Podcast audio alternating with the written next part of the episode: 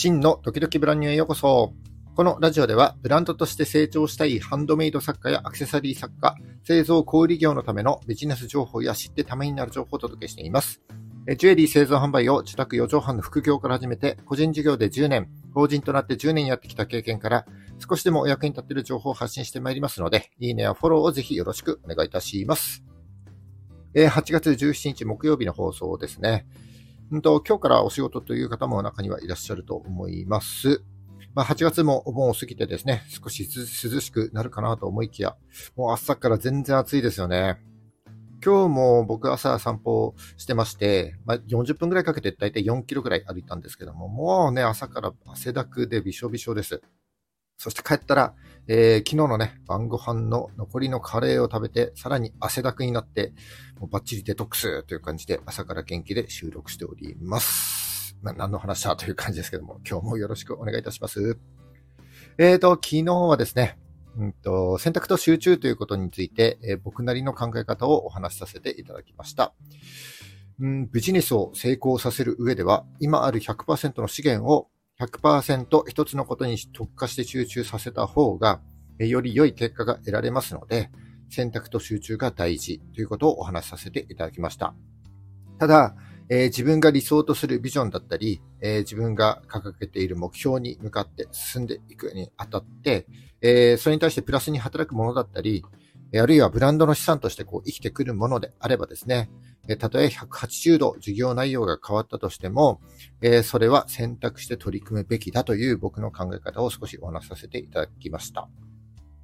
えー、今日はですね、そんな授業内容のお話になりまして、え私たちのような製造小売業が製造の販売、製造の販売はおかしい。製品の販売以外にできるビジネスって一体何だろうというお話を少しさせていただきたいなというふうに思っております。もう一回言います。私たち製造小売業が製品の販売以外にできるビジネスって一体何だろうというお話になりますね。えー、物販ですね、要は。えー、物販はですね、毎月毎月物を売っていかなければ継続していくことができません。これって当然だし、えー、毎日作っているから、あの、技術も高まっていって、より良い製品ができていくんだ。ということはもっともです。ただ、えー、物が溢れている今ですね。誰でも情報発信ができるようになっている今。他のブランドとの差別化もなかなか難しくなっているというのが現状だと思います。で今日の話は、そんな製品の販売以外にできるビジネスモデルを少しご紹介したいと思いますので、え、ちょっとね、作って売るというその本質からは少しずれるかもしれませんけども、最終的には、え、自分たちが作っている製品を買ってもらうということにつながっていくものになりますので、えー、ぜひ最後までお聞きいただければ幸いでございます。それではどうぞよろしくお願いいたします。はい、えっ、ー、と、今日の話は、製品の販売以外にできるビジネスモデルをご紹介したいなというふうに思っております。えっ、ー、と、先ほども申し上げましたけども、ちょっとね、あの、作って売るというものづくりの本質から少しずれるかもしれませんけども、えー、物が溢れている今ですね、誰でも情報発信ができる今、えー、他のブランドとの差別化を図ったり、えー、ブランドの独自性のね、え個性を出して、え最終的に製品の販売につなげていくという意味では、え非常に参考になる話だと思いますので、ぜひ最後まで聞いていただければと思います。えまずですね、製品の販売以外にできるビジネスモデル、え要は物販以外のビジネスをやるメリットですね、について少しお話ししていきたいなというふうに思います。これ実はですね、めちゃくちゃたくさんメリットありまして、えーと、ざっと考えてみただけで7つありますので、この7つをね、今日はまずご紹介したいと思います。えー、1つ目が、収益の多様化と安定です。えー、製品の販売だけに依存しないということになりますので、えー、市場の変動だったり、競合の影響を受けにくくなって、えー、ビジネスが安定して向上していくということになりますね。二つ目が、えお客様との関係性が強くなる。え製品以外のサービスや体験を提供することで、えお客様との関係が深くなるだけじゃなくて、こう長期的にね、関係性を保っていくことができるということになります。え3つ目が、ブランド価値の向上です。えー、昨日ヤマハのお話少ししましたけども、ヤマハっていろんな事業やってますけども、えー、様々なサービスや体験を提供することによって、えー、一つのブランドで提供していきますから、このブランドの認知度アップにつながっていくと同時に、あの、評価が高まっていくということになりますね。4つ目が新しい市場の開拓です。うんと製品の販売以外のビジネスを展開することで、えー、新しいお客様が見つかっていきますよねで。新しい市場にもアプローチしていくことができますので、新しい市場を開拓するということにつながっていきます。えー、5つ目が競争力の強化です。えー、独自のサービスや体験を提供することによって、えー、競合との差別化を図って、え、市場での競争力を強化していくことができるということになります。え6つ目がリスクの分散。え複数の収益源を持つことになりますので、まあ、一部のビジネスがですね、不調になっても全体としてのリスクを減らすことができるということになります。そして最後は、イノベーションの機会が生まれるということです。ちょっと噛んじゃいましたけども。えっ、ー、と、これまでやったことがない新しいサービスや体験を提供していくことになりますので、えー、ブランドのイノベーションの機会というのが増えますので、えー、成長の機会が、え成長の可能性がこうどんどん増していくということになります。まあ、もちろんですね、新しいことをやろうとすれば、うんと初期投資が必要になったり、えー、あるいは管理があの煩雑になったりしますので、当然デメリットもあるんですが、えー、ぜひですね、検討してみてもいいんじゃないかなというふうに思います。えー、製品の販売以外のビジネスをやるにあたっては、えー、自分が持っている経営資源をですね、洗い出して、ま、どういったビジネスモデルができて、どうすれば成功確率が高くなるかということを検討することが必要だと思います。そこで、えー、この製品の販売以外のビジネスをやるメリットを理解したらですね、次に、えー、自分のブランドが持っている経営資源を分解して考えてみます。で経営資源って、えー、人、物、金なんていうふうに言われますけども、えー、目に見えるものだけじゃなくて、まだまだたくさんあります。えー、例えば、ブランドイメージだったり評価、えー、歴史や伝統、技術的なノウハウ、効率よく生産するスキル、お客様のデータだったり、リサーチで得られた市場データや業界のトレンド情報、業者や業界団体などとのつながりなどですね、こう360度見回してみると結構ね、たくさんあると思います。えー、例えば個人のアクセサリー作家であってもですね、作家自身がインフルエンサー的な経営資源にもなり得るし、えー、工房や設備等があればですね、それ自体が経営資源そのものだと思います。で、こういった経営資源を一旦洗し洗い出した上でですね、え、製品の販売以外で考えられるビジネスモデルを少しご紹介していきたいなというふうに思っております。これも結構ね、無限に考えられるので、えー、ちょっと時間が圧倒的に足りませんので、今日は3つだけご紹介していきたいと思いますけども、えー、今後ですね、僕のウェブサイト、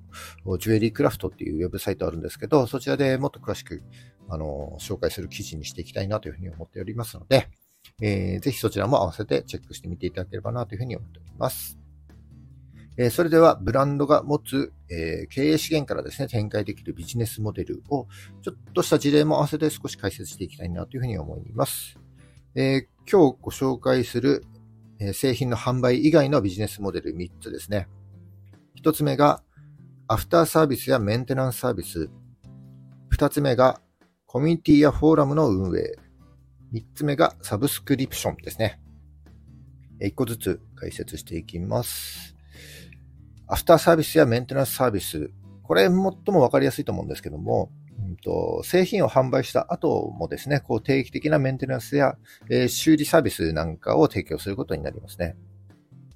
僕最近 iPhone 買い替えたんですけど、あの、Apple 製品、Apple 製品っておかしい。イントネーションがおかしい。Apple 製品を買うときにですね、必ず聞かれるのが、あの、Apple Care っていうのありますよね。あれを想像していただけたら非常に理解しやすいと思うんですけども、Apple Care ってあの製品購入後もこう有料でそのケアサービスをですね、こう提供することによって、お客様毎日安心して使えますよっていうサービスになりますけども、えー、このサービスを提供することによって、お客様とのですね、長期的な関係を築くことができますし、えー、リピートの購入につながったり、あるいは口コミによる新規顧客の獲得なんていうのもね、期待できるんじゃないかなというふうに思います。えー、特にですね、もともと単価が高い製品ですね、えー、ジュエリーとか貴金属、あるいはカバンとかですね、そういった製品はこのアフターサービスっていうのが非常に導入し、導入しやすいんじゃないかなというふうに思います。えー、それとこのアフターケアサービスですね、通常のサービスに加えて、1個上の、ワンランク上のプレミアムなサービスなんていうのもあると、えー、利用する人は利用すると思いますので、なおいいんじゃないかなというふうに思いますね。はい。で、次が、えー、コミュニティやフォーラムの運営ということですね。えー、これは、コミュニティやフォーラムっていうのが、あの、お客様が情報交換できるような場を提供してあげるサービスです。えー、っと、自分のブランドのコミュニティではなくてですね、例えば、えー、ジュエリーで言ったら、石好きの人が集まる専用のコミュニティ、インスタアカウントを作って運営してみたりとか、あるいは LINE のオープンチャットでこうコミュニティを運営するっていうのがいいかなというふうに思います。で、ここでは自分たちの製品を売るっていうことは一旦考えないで、えー、で、石が好きとか、あるいは、あの、共通のお客様属性ですね。お客様の属性で、例えば、うんと、小学生の子を持つ親クラブみたいな、そんなコミュニティを持つことによって、えー、自分のブランドの既存のお客様以外の、えー、人もですね、こう参加できることになります。で、そんなコミュニティからは、新しい製品のヒントを得ることもできると思いますし、えー、自分の製品はもちろんですけども、えー、例えば関連する他社の製品やサービスなんかをね、紹介して、えー、その会社から紹介料を得るなんていう収入も、え考えられるんじゃないかなというふうに思います。これが、えコミュニティやフォーラムの運営による収益化ということになりますね。え最後がサブスクリプションです。え通称サブスクですね。サブスクリプションは、毎月利用料をもらってサービスを提供する形なので、ま、いろいろ考えることができますよね。例えば、今持っている技術をもとにですね、作り方を教える教室を運営すれば、受講料というサブスクリプションの収益を得ることができるし、あるいは占いなんかとこう組み合わせて、えー、毎日ですね、簡単にできる、えー、運気がアップする方法なんていうのをこう提供するメールマガジンを有料で提供してもいいんじゃないかなというふうに思います。あるいは高額な商品であれば、えー、ショッピングローンとサブスクを組み合わせてしまって、え、お客様とこう継続的なね、関係性を作っていくことも可能なんじゃないかなというふうに思いますね。えこのサブスクリプションは、え毎月安定して収入が入るようになりますので、え資金繰り的にもかなりいいんじゃないかなというふうに思います。はい、以上ですね、今日は、え製造小売業の製品販売以外のビジネスモデルを考えてみました。えまとめると、まず、え製品の販売以外のビジネスをやるメリットというのは、え7つご紹介しました。え収益の多様化と安定、顧客との関係性が強くなる、ブランド価値の向上、新しい市場の開拓、競争力の強化、リスクの分散、え最後がイノベーションの機会が生まれるの7つになります。そして、え製品の販売以外のビジネスを考える際には、まず、え自分が持っているブランドの経営資源を分解して洗い出してみるということですね。そして、その経営資源をもとに、えビジネスとして展開できないかということを考えていきます。で今日ご紹介した主なビジネスモデルというのが、アフターサービスやメンテナンス、コミュニティやフォーラムの運営、そしてサブスクリプションの3つをご紹介しました。これらのビジネスモデルを、えー、自分が持っているブランドの経営資源と合わせて、えー、掛け合わせてですね、新しいビジネスを作ってみてはいかがでしょうかということになります。以上今日は製品を販売しないビジネスモデルについてお話しさせていただきました。とご紹介した中で最後のサブスクリプションですね。えこれビジネスモデルというよりは、まあ、売上の回収方法といった方がいいかもしれませんけども、うんと単品で製品をこう販売し続けるのと合わせてですね、実行できると結構安定した収益の柱になると思います。そしてアイデア次第でいろんなサービスが考えられるし、えー、決済を代行している会社もですね、結構あります。えー、ストライプだったり、 Square とか、あるいはですね、プラットフォームでも、例えばノートとか公式 LINE もそうですし、あと僕が話しているこのラジオでもサブスクは実行可能ですので、ぜひですね、検討してみてはいかがでしょうか。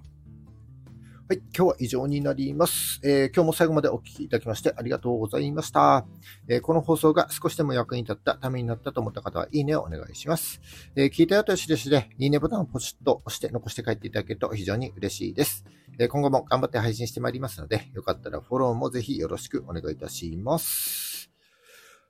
はい、えっ、ー、と、8月17日、えー、今日が木曜日ですね。まだまだ暑いのと、それと屋外とですね、屋内の寒暖差が非常に激しいので、体調管理にはくれぐれもお気をつけください。それでは木曜日、今日も頑張っていきましょう。バイバイ。